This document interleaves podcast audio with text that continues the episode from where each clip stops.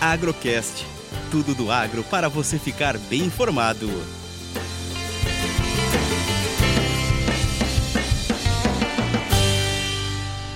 Mais uma análise semanal café dólar da mesa de operações da Minas Sul. Forte alta no café em Nova York, fechando com quase mil pontos de alta. Todas as commodities subiram bastante, mas o café foi o que mais valorizou, quase 5% só hoje. Rompeu a resistência de 200, foi até 205,50, fechou a 203,35. Tecnicamente fica positivo com objetivo técnico de 2,10 por libra.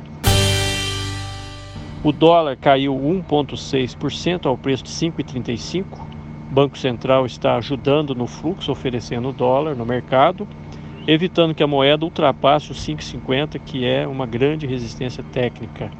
Nesta semana tivemos várias notícias de que a inflação está crescendo nos Estados Unidos, também na Europa.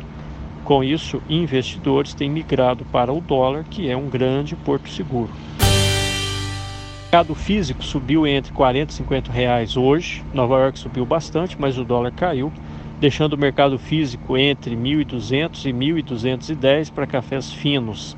Safra 22, 1.240, 23, 1.280.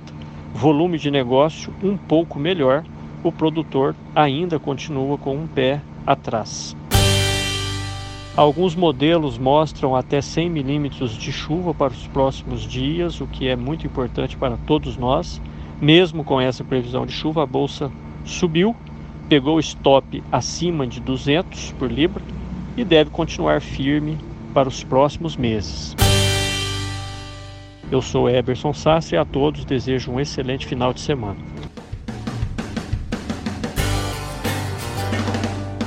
Agrocast commodities, economia, sustentabilidade e todos os assuntos relevantes do agro você encontra aqui.